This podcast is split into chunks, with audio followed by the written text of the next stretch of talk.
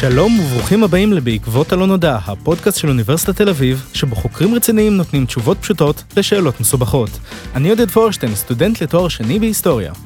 ואני חווה רוכלין, מסיימת בימים אלה תואר ראשון בקולנוע. נמצאת איתנו כאן היום פרופסור נועה שנקר, ביולוגית ימית מבית הספר לזואולוגיה, מהפקולטה למדעי החיים ומוזיאון הטבע באוניברסיטת תל אביב. שלום נועה. שלום. אנחנו שמחים שהצטרפת אלינו היום. כל התואר בסדר? כן, עשינו, כן? מצוין. אוקיי, מצוין. יופי, אז אה, ניגש אה, לשאלה הקריטית והדחופה ביותר. אילו היית יצור ימי, נועה, איזה יצור ימי היית? אני נורא אוהבת את השאלה הזאתי. אני חשבתי עליה המון, כי יש הרבה מאוד יצורים שהייתי רוצה להיות, אבל בסוף החלטתי לבחור את התמנון, כי זאת חיה מאוד מאוד אינטליגנטית וחכמה, ויש להם התנהגויות מרתקות, וגם אני קצת מקנאה בזה שיש לו שמונה זרועות, והם יכולים ככה לארגן נראה לי במהירות את הבית, ולעשות הרבה הרבה יותר דברים ממני. זה מה שהוביל אותך להיכנס לתחום? אמרת אני רוצה להיות יותר כמו תמנון, אין לי זרועות אז לפחות אני אוכל לצלול? אני גדלתי ליד הים, Mm. ונראה לי שכשחיכיתי להסעה ואיחרה, והתחנה שלי הייתה על הים, והייתי מסתכלת על הים, וככה צמחה האהבה הזאת לסביבה הימית. Mm. ואיך מזה, בסופו של דבר תרגמת את זה לקריירה אקדמית נקרא לזה? כן, רציתי שפשוט ישלמו לי בשביל לנסוע להמון מקומות יפים שיש בהם ים. וה- אה, וההכרה של טייסת לא עבדה אני מניח. טייסת, מציל, דוגמנית, נפסלו. ואז uh, הלכתי על הביולוגיה הימית, אבל באמת, זה תמיד ריתק אותי, העולם הזה שמתחת למים, וגם אפילו התחושה שיש לך בראש, באוזניים, כשאתה מוריד את הראש מתחת למים, אז היא כבר נותנת לי איזושהי תחושה אחרת, איזושהי שלווה וסקרנות כזאת ומיקוד לכל Mhm. מה שיש מסביבי. ותגידי, האהבה הזאת שלך לנוכחות מתחת למים, היא נולדה כחלק מלימודי הביולוגיה שלך, או שזה דווקא מה שהוביל אותך ללמוד ביולוגיה? אני מגיל 14, חברות שלי תיעדו את זה, אמרתי להם שאני הולכת להיות חוקרת ימית. אז בשביל להשיג את זה, בעצם כיוונתי את הכל למטרה הזאתי. אז uh, בסוף הצבא קורס צלילה, וטיול אחרי צבא זה לשונית המחסום הגדולה באוסטרליה, כי וואו. זה היה כל מה שפינטזתי עליו ב- כשהייתי שם בשבטה בתותחנים. חשבתי איך אני שם בשונית המחסום הגדולה. ואז התחלתי ללמוד במדעי החיים באוניברסיטת תל אביב, ולקחתי את כל הקורסים שככה אפשר לקחת שהם של זואולוגיה וחסרי חוליות וחולייתנים, ותואר שני באוניברסיטת תל אביב, שלישי, ואז קצת לצאת, אבל לחזור.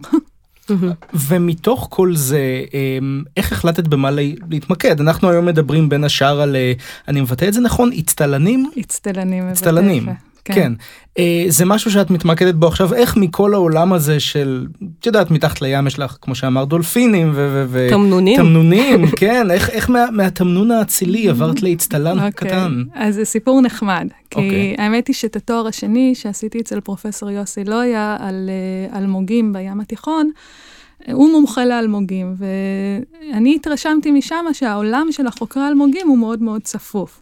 עכשיו, אני, אם אני רוצה שישלמו לי בשביל להגיע למקומות היפים בכל העולם, צריכה למצוא את הנישה שלי. ואומרים שג'רי גרסיה, הסולן של הגרייטפול דד, אומרים שהוא אמר איזה משפט כזה, שזה לא מספיק להיות הכי טוב במה שאתה עושה, אתה צריך להיתפס כיחידי שעושה את זה. אז אמרתי, אוקיי, איזה קבוצה יש בים שאני יודעת שלא חוקרים פה? וככה בצלילות התחלתי להבחין באצטלנים, שהם בעלי חיים יפהפיים, והייתי מביאה אותם לחדר אקווריומים שלנו בזואולוגיה, ושואלת אנשים, מה זה, מה זה, מה זה, ואמרו לי, אף אחד לא חוקר אותם פה. זהו, אמרתי, אז וואלה, באמת- הנה, זה, זה משהו שאני יכולה להיות המומחית בו, ובאמת מהר מאוד להיות מומחית כבר בקנה מידה בינלאומי. זהו את אומרת אף אחד לא חוקר את זה בארץ? או בארץ, ב- בא- בעולם בארץ- כן יש. זה לא מדויק לומר אף אחד, יש, חקרו אותם, אבל לא חקרו את האקולוגיה ואת הטקסונומיה, כלומר, איזה מינים יש לנו פה בים התיכון ובים האדום, אה, איזה מינים הם אולי מינים פולשים שלא שייכים לסביבה הזאתי. אה, אז זה משהו שאני ככה מאוד עניין אותי, האקולוגיה של האצטלנים. בעולם חוקרים אותם מהרבה מאוד כיוונים שונים. אז אה, רגע לטובת אה, רוב האנשים ששומעים את המילה הזאת בפעם הראשונה, ולטובת אימא שלי. ולטובת אימא שלך בהחלט, גם היא שומעת את המילה הזאת בפעם הראשונה? לא, לא, לא. הם אוקיי. כבר, המשפחה שלי כבר יכולה גם להסביר. אז בואי אולי תסבירי לנו ככה בצורה מלומדת, מה הם מצטלנים. אוקיי, אז אצטלנים הם חסרי חוליות מאוד מיוחדים, שגדלים בסביבה הימית. הם גדלים צמוד למצע קשיח, כמו אלמוגים, אם מכירים, או ספוגים. בעצם כל החיים הבוגרים שלהם הם באותו מקום, הם לא זזים. אבל זה בעל חיים. זה בעל חיים לא שאנחנו- צמח. לא צמח, והוא אוקיי. אפילו שייך לאותה מערכה כמו בני אדם. הם שייכים למערכת המיתרנים, הם אה, קרובי משפחה שלנו. וואו. אבל הם לא נראים בכלל דומים. לא נזמין אותם לסדר. אבל, לא, כן. אבל מה שהם עושים זה הם מסננים את האוכל שלהם מגוף המים. הם כל היום יושבים ומעבירים בגוף שלהם דרך פתח כניסה ופתח יציאה עשרות ליטרים של מים, שמשם הם לוקחים את החלקיקי מזון. ובד- קצת כמו מלפפוני ים? מלפפוני הם עושים אותו דבר עם חול, אהה. אוקיי? Mm. אז אצטלנים עושים את זה עם אה, מים. זהו, ויש להם מערכות גוף שיש אותם גם לבני אדם. כלומר, יש להם גנגליון מוח, יש להם מערכת עיכול, יש להם מערכת עצבים, יש להם מערכת הורמונלית, שדרכם אנחנו יכולים ללמוד הרבה מאוד על כל מיני דברים שנמצאים גם אצלנו. ואלה דברים שבהכרח יש באזור שלנו, או שיש סוגים אחרים של הצטלנים גם מחוץ לים התיכון, או מחוץ לים האדום? אז הכיף הגדול של אה, ישראל, באמת, אחד ה... אין את זה לאף מדינה. אה, כלומר, אנחנו, יש לנו גם את החוף של ים תיכון, מהמם. וגם את החוף של אילת, הטרופי, ואני יכולה תאורטית לצלול בבוקר בחוף של הים התיכון, לעלות על אוטו ולצלול באותו היום בים אחר לגמרי. אז וואו. יש לנו פה באמת מגוון מאוד מאוד גדול.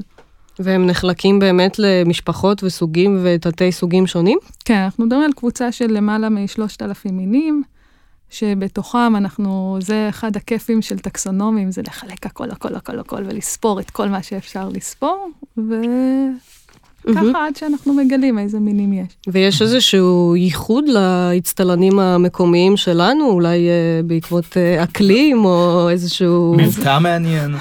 אז קודם כל, בים התיכון יש לנו לא מעט אה, מינים שהם לא מקומיים, שהגיעו דרך תעלת סואץ על תחתיות של כלי שיט, והם לא שייכים במקור לים התיכון, הם מינים בעיקר ממוצא טרופי. עכשיו, אני מניח אבל שה-150 שנה האלה הם כבר התאקלמו, כלומר זה עדיין כן, נחשב אבל- פולשני כן. בתקופה כזו? כן, מין פולש זה נחשב מין שמתחיל לגרום נזק כבר לסביבה, אם זה, זה. נזק כלכלי, כמו המדוזה.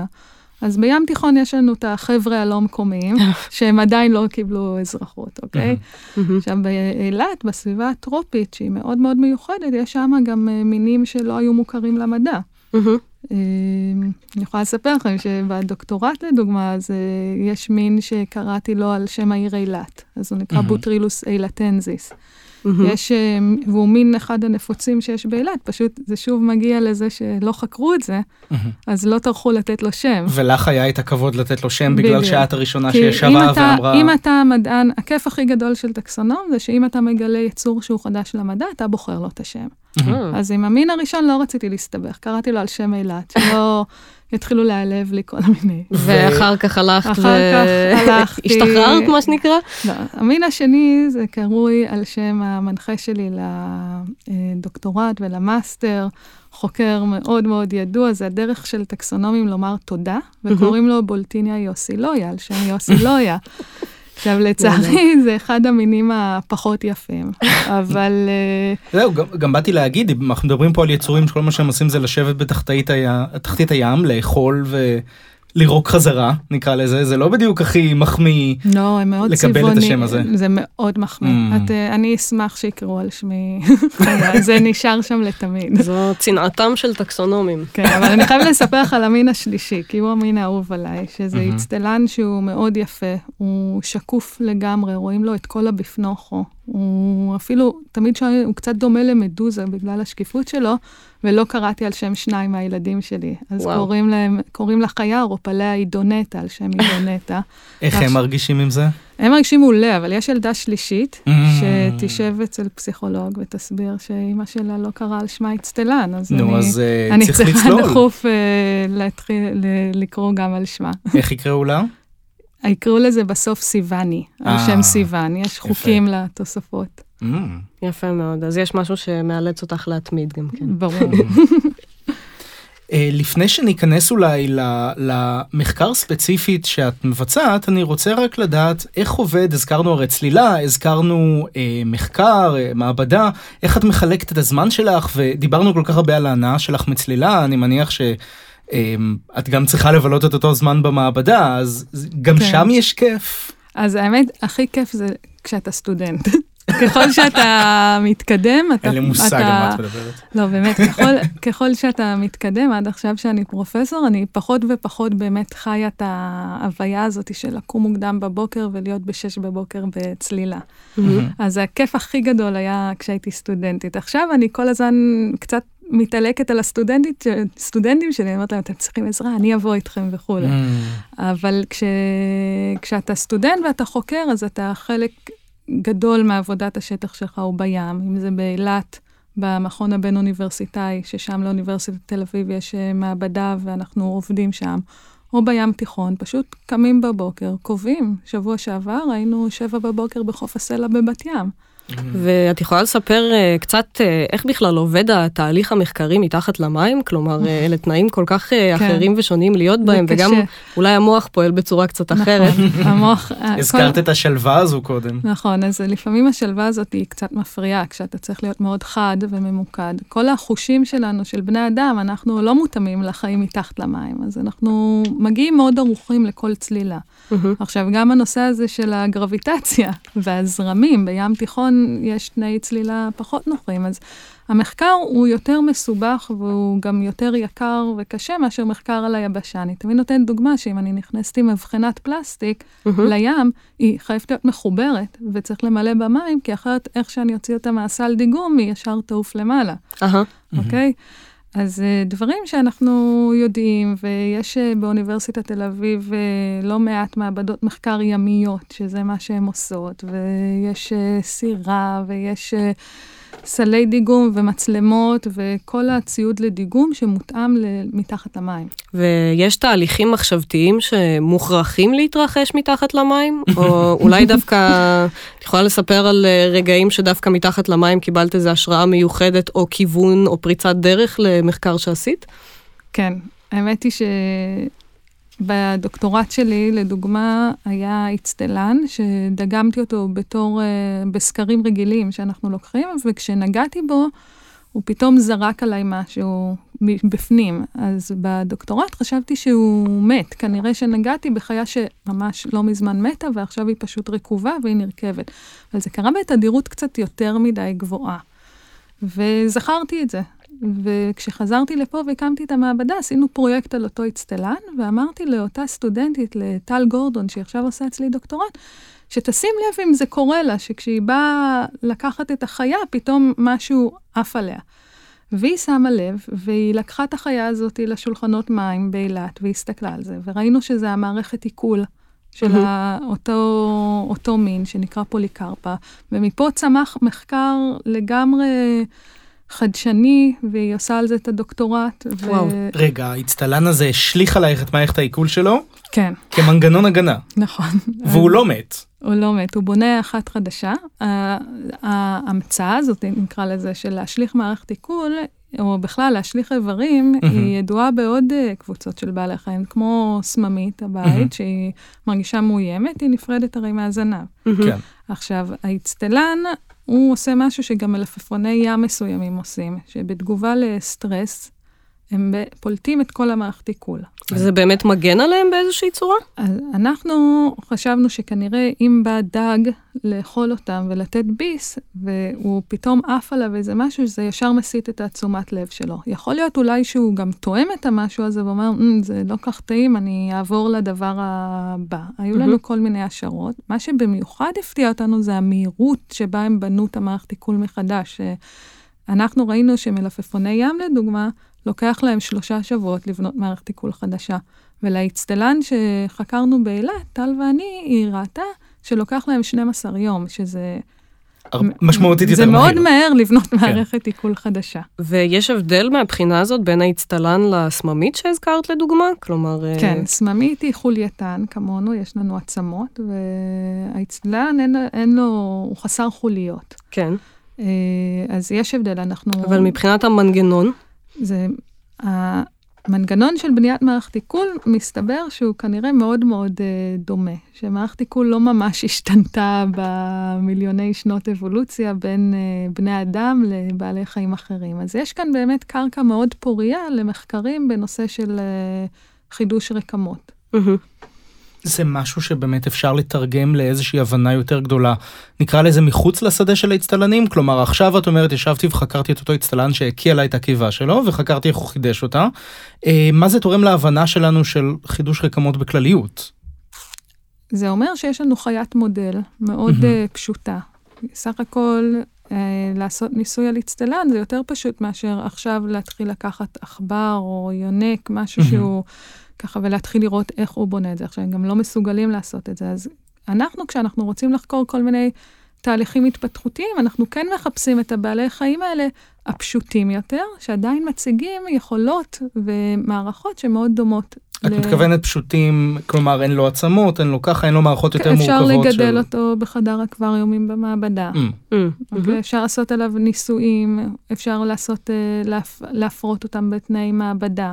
וכשאת אומרת שמדובר בחיית מודל, זה אומר שאנחנו יכולים להשליך למעשה את הממצאים של המחקר עליו על uh, עוד מינים או על... Uh... כן, זה בעצם הדוקטורט של טל, שהיא עושה אותו עכשיו, והיא מוצאת שם דברים מדהימים. כלומר, אחר כך היא גילתה שבעצם זה לא רק המערכת עיכול שהם בונים מחדש, היא גילתה שגם אם היא ממש חותכת את החיה מכל מיני כיוונים, היא פשוט לא מצליחה להרוג אותה. היא מחדשת וואו. את הרקמות מאוד מהר. וזה משהו שהאמת היא פרסמנו לא מזמן, שמחיה אחת שהיא סוליטרית, יחידאית, היא חתכה אותה ויצאו שני פרטים. לא. כלומר, שאני אבין. From one become two. ממש אה, מדע בדיוני. כן. היא לקחה, היא חתכה לו את הפולקה, ומהפולקה יצר אצטלן שלם, והאצטלן בלי הפולקה גידל פולקה. בדיוק. זה בדיוק, אני יודע שלאצטלן אין פולקה. נכון, זה כן. המדע הבדיוני. כן, וואו. כן. אני צוחקת עליה שהיא פשוט, היא כל הזמן מנסה להרוג אותם, לחתוך אותם בכל מיני צורות, והיא לא מצליחה, היא רק מגדלת אותם עוד. זה הדרך שבה מגלים בסופו של דבר מדע, כן. ניסיון להרוג דברים ללא הצלחה. זה נשמע כמו יצור שפשוט אה, ניצח את כולם באבולוציה או משהו כזה. אני חושבת שהם יישארו אחרינו, בוא נאמר ככה. כשאנחנו מסתכלים על יצור כזה, אני, אני חושב על זה בתור מי שאולי לא חוקר ביולוגיה ימית, אבל אני חושב בטח האפשרויות בלתי מוגבלות לדברים שאפשר להבין מזה על uh, חידוש רקמות, על תרופות, על דברים כאלה. יש איזשהו ניסיון לקחת את המחקר הזה למקומות האלה? אז אני עכשיו משהו שאני מאוד אוהבת, שאני עוסקת בו בכמה שנים האחרונות, זה דווקא להשתמש באצטלנים כאינדיקטורים ביולוגיים. שאני הולכת לחוף ים ואני אוציא משם אצטלן, ואני אוכל לדעת, על סמך כל מיני אנליזות שאני עושה לאותה חיה, מה המצב של הסביבה הימית שם, כמה החוף הזה מזוהם, מה החיות שם רואות. ואת זה אנחנו לוקחים לכיוונים של... גם לבדוק uh, זיהום של פלסטיק בסביבה הימית, mm-hmm. גם אנחנו בודקים עכשיו שיירי תרופות בסביבה הימית. אנחנו פתאום מוציאים אצטלנים ואנחנו מוצאים בהם תרופות. שכל זה מבוסס פשוט על ניתוח uh, תכולת הקיבה שלהם.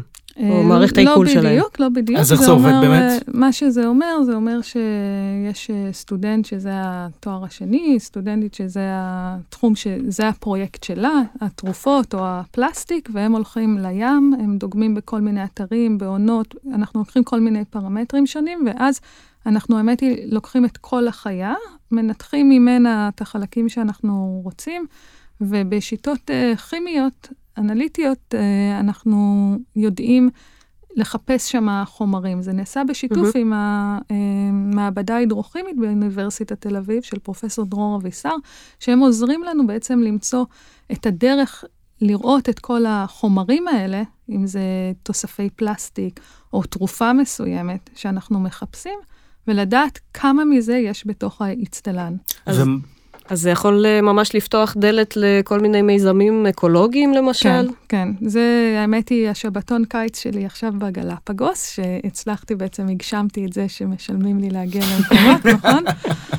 זה סגירת מעגל ממש. אז, כן. בדיוק. אז בקיץ הזה אני הגשמתי חלום. נסעתי עם כל המשפחה, עם בעלי ושלושת הילדים, לאיי הגלפגוס, שבשביל מישהו שאוהב טבע אין משהו, זה המקה שלנו.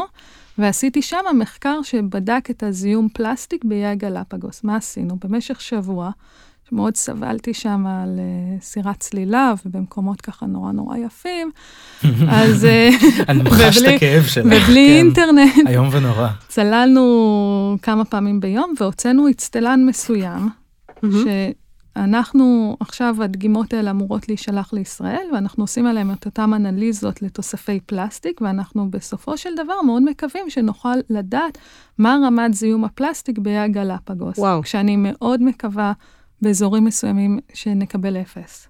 כי התחושה שלי זה שאם... יש סיכוי כזה?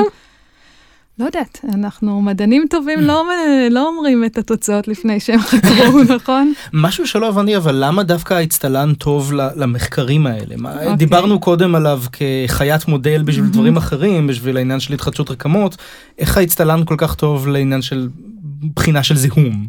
אני, אני אגיד לך את זה אחרת, לדעתי הוא מושלם, אה. אוקיי? אני אגיד לך גם למה, כי המינים האלה שאמרנו עליהם, הלא מקומיים, הם יכולים לגדול גם בסביבות מאוד מזוהמות, כלומר בתוך המרינה בקישון, או במפרץ עכו, אבל אותו מין יכול לגדול גם בסביבה מאוד מאוד נקייה. אז כבר יש לנו את, אותה, את אותו אורגניז, אורגניזם שהוא גם חי בסביבה מאוד מזוהמת וגם לא מזוהמת.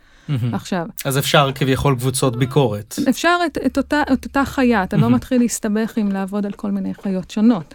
אוקיי? אז זה החזרה שלך. עכשיו, הוא כל היום מסנן כמויות עצומות של מים, עשרות mm-hmm. ליטרים ביום, mm-hmm. ולוקח את כל החלקיקים הקטנים שיש במים האלה לתוך הגוף שלו.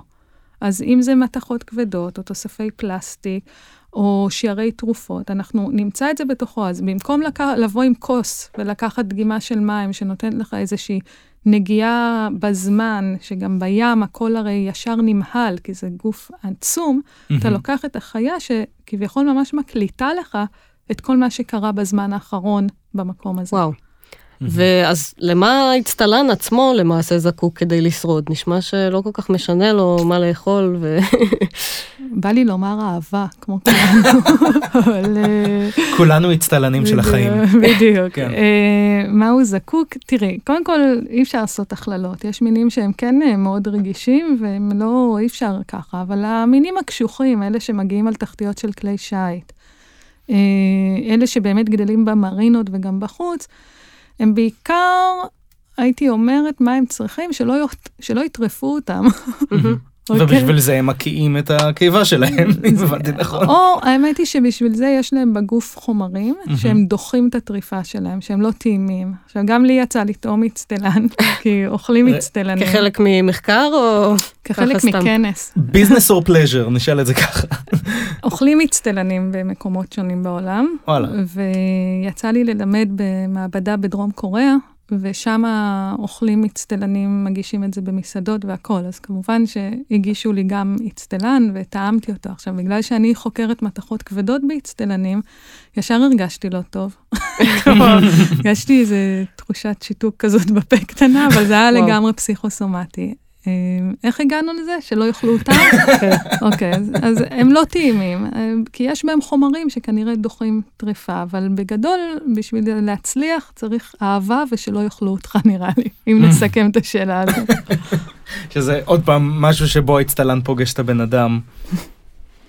אה, אוקיי, אז דיברנו קודם ככה קצת על טקסונומיה. אה, ורציתי לשאול אותך, אה, אני חושבת שהרבה אנשים אה, ככה תופסים טקסונומיה כאיזושהי עבודה מאוד שחורה וחד גונית ופחות מעניינת במדע. כן, זה לא תחום כל כך סקסי, את אמרת את זה בעדינות. מדמיינים איזה מדפים ככה במוזיאון חשוך ומישהו מסתובב עם מלא צנצנות של דברים מתים. היית אומרת שיש בזה גם חלקים מסעירים, או שזה מאוד. פשוט אה, משהו שצריך להתגבר עליו כדי אה, לעשות תגליות? לא, לא, ממש לא. אני, האמת היא שאם היה לי יותר זמן, זה מה שהייתי רוצה לעשות. הייתי רוצה לעסוק בטקסונומיה, וזה נורא מחבר לזה שהאדם הראשון נתן שמות לכל מיני דברים, אז זה מה שטקסונום עשה. אתה רוצה, אתה רוצה לדעת מה זה החיה הזאת, מה זה היצור. עכשיו, גם בלי לדעת את השם של החיה, זה מאוד קשה. להוביל כל מיני תגליות ופריצות דרך, אם אתה לא יודע מה זה, איך. קוראים לזה, למה זה שייך. אז יש פה משהו שהוא מאוד מאוד בסיסי, שעליו מתבססים הרבה מאוד מחקרים אחרים. אז הכיף אה, שלי מטקסונומיה הוא מאוד גדול, זה לראות כל הזמן חיות בצבעים שונים, ולחשוב מה זה, איזה מין זה, וכמובן לגלות מינים חדשים למדע. זה משהו שאנחנו, שקורה, זה לא... וזה משהו שאת ככה ממש אה, לקחת על עצמך, נכון? כלומר, אה, אנחנו יודעים שאת אה, השתתפת בשנים האחרונות באיזשהו מיזם די גדול של טקסונומיה, כן, בינלאומי. אני, אז אנחנו, המיזם הזה זה ה-World Register of Marine Species, זה מרשם המינים הימי העולמי. אה, זה, זה משהו מתמשך, כלומר, של. אה, כמה שנים, ואנחנו נפגשים מדי פעם, ואנחנו גם מתחזקים את, ה, את האתר ואת כל הרשימות, כשהמטרה היא לרשום את כל המינים שנמצאים בים. עכשיו, זה אפשרי, או שזה מין מטרה זה עוד נשמע כמו דמיונית ש... מלאכ- מלאכה אדירה ובלתי אפשרית. בגלל זה עושים את זה קודם כל ברמה גלובלית, שלוקחים את המומחים של כל קבוצה ומקבצים אותם, ואני לא לקחתי על עצמי עכשיו לרשום את כל החיות בים, אלא אני צריכה לרשום את החיות, את האצטלנים, את האצטלנים שבאזור שלי, אה, וזה משהו שזה בעצם שליחות, כי אם אנחנו לא נדע כמה מינים יש בים, אנחנו לא נדע כמה מינים אנחנו מכחידים. עכשיו, גם מהמם. במחקר הזה שאנחנו רוצים לדעת כמה מינים יש בים, אנחנו מגלים כל מיני תופעות שמובילות אותנו קדימה, אם זה חומרי טבע חדשים מתוך איזה יצור. הרי סך הכל אה, יש אה, תרופות נגד סרטן שהפיקו מיצורים ימיים. וואו. כן, וזה בעצם, מבחינתי זה משהו שהוא מצעיד אותנו קדימה. הרצון הזה לדעת איזה מינים יש בים ולחקור אותם. יש משהו באמת כזה שאפשר לעשות עם האצטלנים? עם אפרופו אה, חומרים נקרא לזה שישמשו לרפואה. כן, אה, יש מאצטלנים כבר בשנות ה-70, בודדו תרכובת שהיא משמשת כיום אה, בתור תרופה כנגד Mm. סרטן. אז אה, זה מההיבט של החומרי טבע, יש בהם הרבה מאוד חומרים שבהחלט אה, יכולים אה, לשמש כתרופה. אה, משהו לעשות, זה פחות ה... אבל אז נשאל את זה ככה, איך, איך המחקר שלך פוגש את זה? כלומר, את, את מסווגת את אותם מצטלנים, את uh, צוללת, מנתחת אותם, באיזה שלב את אומרת זה משהו שצריך לחקור הלאה לתחום התרופה, או שמישהו אחר צריך לקחת ולחקור? כן. איך את יודעת להפנות את זה אליהם? נשאל את זה ככה. אוקיי, אה, צריכה לחשוב על זה רגע, זו שאלה לא, לא טריוויאלית. איך אני יודעת? אתה בעצם שואל איך אני יודעת כשאני מהמם. רואה איזושהי חיה בים, כן. שאנחנו רוצים לחקור את זה הלאה. כי לא, תיארנו קודם את המקרה הזה של אה, מצטלן כן. שמקיא עלייך, תראה, זה דוגמה בדרך- מאוד... בדרך, נכון, אז בדרך כן. כלל אני יכולה לענות לך שאני רואה משהו שהוא יוצא דופן. אם זה לדוגמה מין באילת שחקרנו אותו, שפתאום ראינו שהוא גדל נורא מהר ואחר כך הוא נעלם. ועכשיו Mm. הוא גדל נורא מהר על אלמוגים ואז הוא נעלם, אז רצינו לחקור את זה יותר. אם זה בעל חיים מסוים שאנחנו פוגשים אותו הרבה על כלי שיט, אז אנחנו פתאום מתחילים לחשוב, רגע, אם אתה כל כך הרבה על ספינות, אתה יכול להפיץ את עצמך בכל העולם, אז אולי נחקור מה מגביל אותו, איזה טמפרטורות הוא יכול להיות, מהמם. איזה מליחויות. אז בדרך כלל אנחנו רואים איזו תופעה שהיא יוצאת דופן, שהיא מאוד מהמם. מסקרנת אותנו, ואנחנו רוצים להבין אותה יותר טוב. מהמם. ואיך זה מתרגם את עצמו למחקר שלך? לך יוצא לעבוד עם אותם אה, יוצאי דופן? כלומר, במה את מתמקדת עכשיו? נגיד את זה ככה. עכשיו אנחנו חזק בפלסטיק, כי זה נכון. נושא נושא מאוד חם בוער. באיכות הסביבה כן. הימית. זה גם נושא שהוא ממש פוגש אותי ביום-יום, ואני יכולה להשפיע דרך המחקר שלי על התנהגות של אנשים, כי ברגע שהם מבינים את הנזק שנגרם, הם משנים קצת את, ה, את ה, איך שהם מתנהלים, עם חד פעמי ועם קשים ועם uh, כל הנושא הזה. אז הנושא של הפלסטיק הוא נושא שעכשיו מאוד מאוד uh, מסעיר אותי, ואני מהמם. מנסה למצוא ולתת מידע אמין דרך האצטלנים. נשמע כמו שליחות, ממש. אני בתור מדענית, אני כן, אני רואה את זה כשליחות לספק מידע אמין לציבור. אז דרך האצטלנים אנחנו יכולים לעשות את זה, אנחנו יכולים לכמת את הנושא של זיהום פלסטיק באתרים שונים, אנחנו יכולים לספק מידע על מה זה עושה לחיות האלה כשהן אוכלות את הפלסטיק. אז זה נושא שכרגע הוא מאוד מעניין, וכמה סטודנטים במעבדה עובדים עליו, גם באילת, גם בים תיכון. יוצא לך אז לשתף פעולה עם אנשים מחוץ לתחום האצטלנים? הרי פלסטיק משפיע על כל החיים בים. כן, אבל אצטלנים הם תמיד ה baby שלי. אה, אוקיי. אה, ברור שיש עוד חיות בים, אבל, אבל זה מה שאנחנו בעיקר עושים. רגע, אז אני חייבת שנייה לחזור ולגעת שוב בחיות האחרות בים, כי אני פשוט מוכרחה לדעת. אה, ידוע לנו כיום אה, כמה מינים בדיוק אנחנו יודעים שקיימים בים? לא. לא. לא. לא יודעים. יש הערכות, אבל הסטיות הן אה, מאוד גדולות. כלומר, אה, זאת שאלה שאני לפעמים שואלת בהרצאות, תגידו, כמה מינים אתם חושבים שיש בים?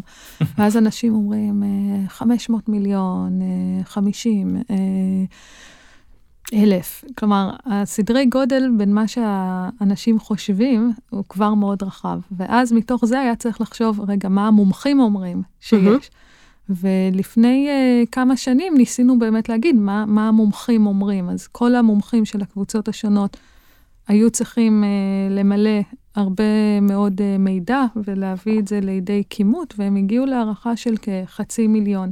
מינים. עכשיו, וואו. בקצב גידו, גילוי שיש, כן מעריכים שיגלו את מרבית המינים בשנים הקרובות, כי יש טכנולוגיות חדשות שכל הזמן מתפתחות, ואנחנו מגלים בתי גידול חדשים, והסביבה הימית הופכת לנו יותר ויותר נגישה. אז בתור מי שלוקחת חלק בעצם במאמץ העולמי הזה לסווג ולגלות ולתייג, אה, את יכולה לספר לנו קצת אה, איך זה נעשה? איך בעצם... אה, מנסים ככה לחקור ולגלות?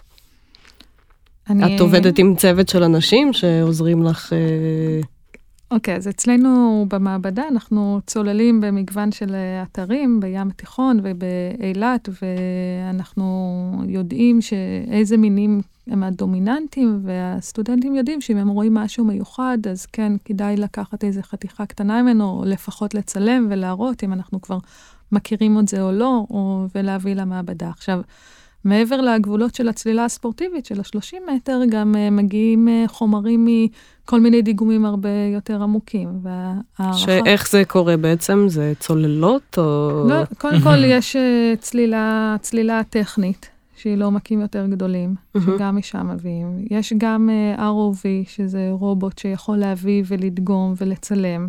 וואו. אז כל הטכנולוגיה של המחקר מתחת למים, היא נתנה קפיצה עצומה, ממש בעשור האחרון, ולכן אנחנו יודעים שאנחנו נגלה דברים חדשים. זהו, הקטלוג הזה נשמע ממש סיזיפי, כי ככל שמקטלגים יותר, גם הטכנולוגיה מתפתחת ומגלים דברים חדשים, מעולה. וזה לעולם לא נגמר. מעולה. כן, אני לא אומר את זה כדבר רע. זה פשוט כן. נשמע כמו מלאכה שלעולם לא נגמרת. נכון, אבל uh, אני חושבת שזה ממש כיף. אז ככה עם, אולי עם, ה, עם, ה, עם הפנים לעתיד, כי אנחנו כבר די לקראת סיום, אה, מה עכשיו צופן לך העתיד באופן אישי? מה הנושא שהכי בוער לך לחקור, להתמקד בו, אה, להבין אחרי, אולי אחרי שנסתכל על הפלסטיק או... אוקיי, okay, אז אה, קודם כל בעתיד אני כן רואה איך הטכנולוגיה הולכת לעזור לנו במחקרים mm-hmm. שלנו, אם זה בלגלות אה, חומרים, אם זה ביכולות שלנו לזהות חומרים אה, בתוך האצטלנים, אם זה ביכולת שלנו לצלול ולהגיע לכל מיני בתי גידול חדשים, זה ממש משהו שאני רואה אותו כבר מהסוף דוקטורט שלי לעכשיו. Mm-hmm. אתה רואה את הקפיצה הטכנולוגית האדירה במחקר בסביבה הימית. עכשיו, לי מה צופן העתיד? אני לא נביאה. אני יכולה רק לאחל לעצמי, שאני אמשיך לקום בכל בוקר עם הרצון הזה והפאשן. של לחקור אצטלנים ולדעת ולגלות דברים חדשים. ולנו נותר לומר אמן. כן, טוב, פרופסור, תודה רבה שצללת איתנו אה, לתחום המחקר, ראית מה עשית שם? זה רפרנס, לא משנה. אה, ותודה לכם שהקשבתם לפודקאסט לאוניברסיטת תל אביב, שבו חוקרים רציניים נותנים תשובות פשוטות לשאלות מסובכות. אני הייתי עודד פורשטיין. ואני חווה רוכלין, אה, לפודקאסט בעקבות הלא נודע יש פרקים נוספים, חפשו אותנו גם בספוטיפיי. להתראות בפרק הבא.